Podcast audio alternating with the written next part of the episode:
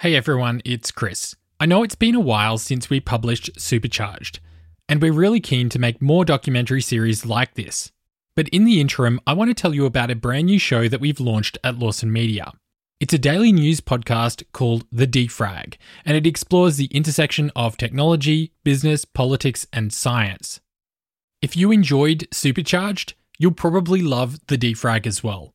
If you'd like to listen to the show, you can subscribe in your favourite podcast app or you can visit our website, thedefrag.com. I'll also put a link in the episode show notes. To give you a bit of a taste for the series, I want to share with you an episode that we published a couple of weeks ago looking at the future of battery technology. If you enjoy this episode, then I hope you'll consider becoming a listener to the Defrag.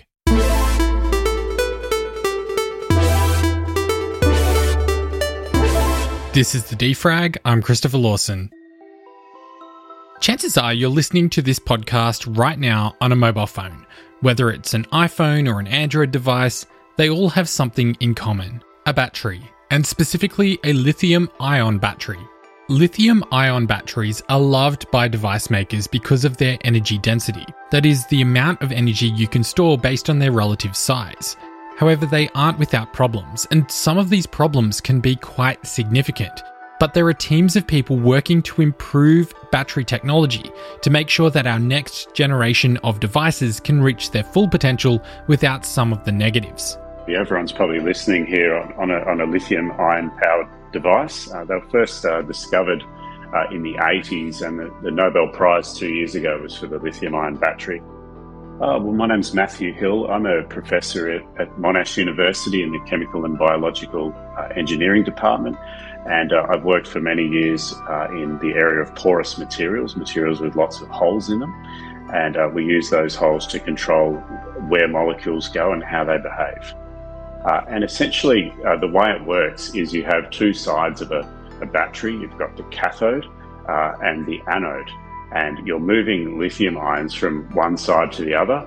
and that's either creating a, you're charging up the battery or you're releasing them and discharging the battery uh, as those lithium ions move. So on the on the cathode side uh, is some kind of a mineral. So it'll be lithium mixed in with metals like nickel or cobalt.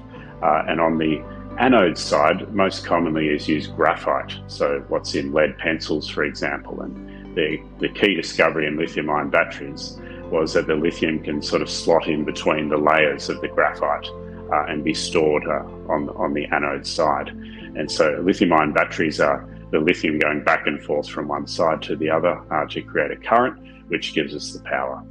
When we talk about small devices like mobile phones or iPads, perhaps even laptops, the conversations often involve battery life. We want to know how long our batteries can last, and lithium ion batteries currently offer us the best balance between battery density and the number of cycles the battery can make before it starts to lose capacity. So they operate at a high voltage and they have very high energy density. So that's the amount of electricity you can store, you know, per volume or per weight. So liters per, per liter or per kilogram.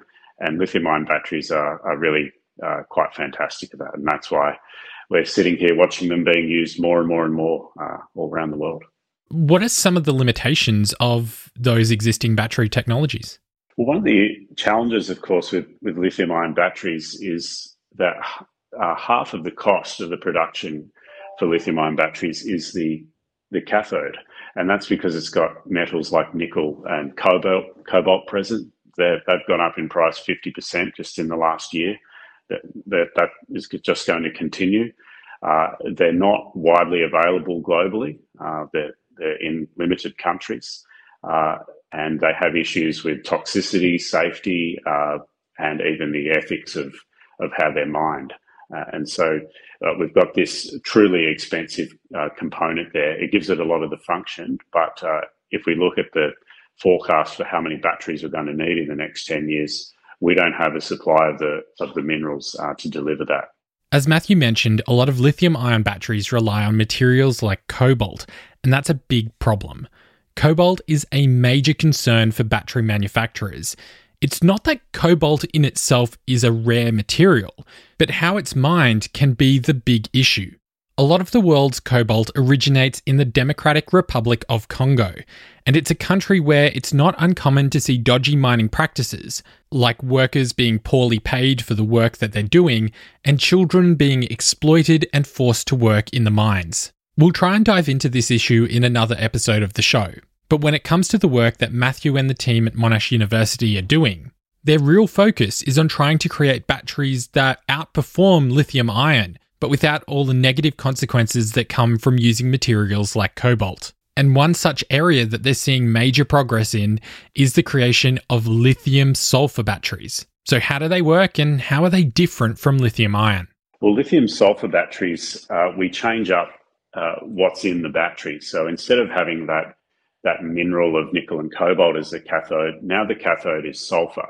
Uh, and sulfur is a, a cheap and freely available material that's that's even considered waste uh, in many cases, extremely low cost. Uh, and on the anode side, we use lithium uh, to, to create our cell. And so lithium sulfur on the face of it is so much cheaper, hugely cheaper uh, when compared to lithium ion batteries. Uh, not without its challenges though. So when we first started in this area, if we could charge up a battery 10 times, we were celebrating. Um, now we're at about 2,000. Uh, but we've got to keep going. So uh, we need to get this up to tens of thousands of charges. But uh, in a short couple of years, we've we've got all the way up to two thousand and still going well. Even even a couple thousand is impressive, given that you know a lot of lithium ion batteries start to deteriorate after around a thousand cycles. Yeah, that's right. And, and anyone who has a phone for a while will know that you have to start charging it up more and more and more. And that's typically because it starts to lose its overall storage capacity uh, lithium sulfur batteries uh, per weight uh, can store a lot more energy uh, than lithium ion batteries. And so, for situations where uh, where that's an, an important factor, uh, you have to charge it up even less often. So that 2,000 charges goes even further.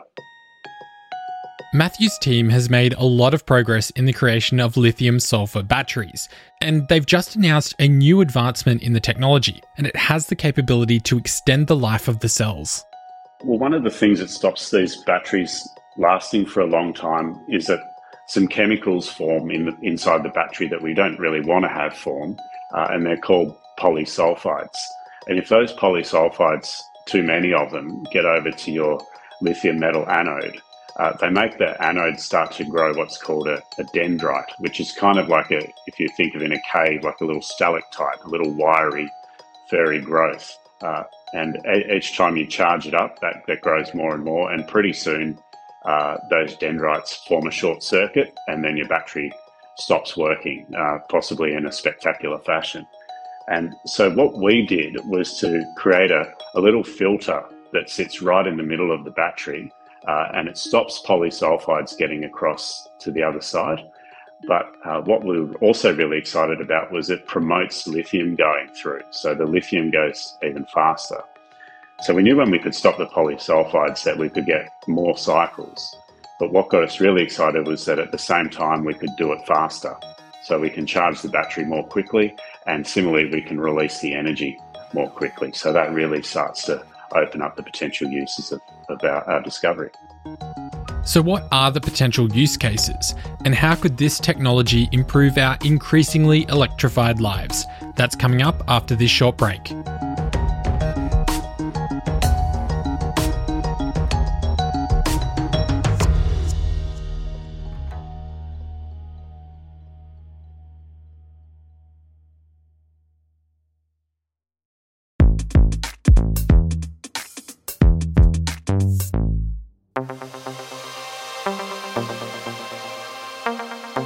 Professor Matthew Hill and his team at Monash University have been making advancements in the development of lithium sulfur batteries. So, what possibilities could these batteries unlock if they were to make it into production? Yeah, I think one of the best use cases here would be for uh, storage of renewable energy. So, uh, I'll be putting my hand up first to have one of these on the side of my house uh, to, to store the power from our solar panels. That's definitely a, an early use case. Uh, larger uh, electric vehicles as well, very good uh, use of lithium sulfur batteries. And then long term, uh, anywhere as we go ahead that, that we want to store energy and do it at, as low a possible cost, these kinds of batteries is going to start to come into their own. Those high powered electronics, uh, lithium ion batteries are, are, wonderful for that, uh, and we wouldn't propose that we'd be putting these in your phone anytime soon. Uh, we, we should be continuing with lithium ion batteries. But with the electrification revolution happening, there are so many more uh, uses required, and we've got to get things cheaper and cheaper and cheaper so that we can have batteries uh, everywhere. Mm, speaking about that sort of electrification uh, of society, how important is the evolution of lithium batteries to our increasingly electric society? Well, it's absolutely critical. So if we if we don't keep to developing these batteries, the batteries will be too expensive uh, and non-recyclable. So within within a couple of years' time, we're going to start to see that uh, minerals that are available uh, in the ground are just not available anymore. And uh, some of your listeners might have seen uh, stories in the news over the past few months where uh, car companies are going and directly purchasing nickel and cobalt mines, and that that's not through some altruistic uh, goal. That's because they're, they're worried they won't even have the minerals to be able to make their electric vehicles.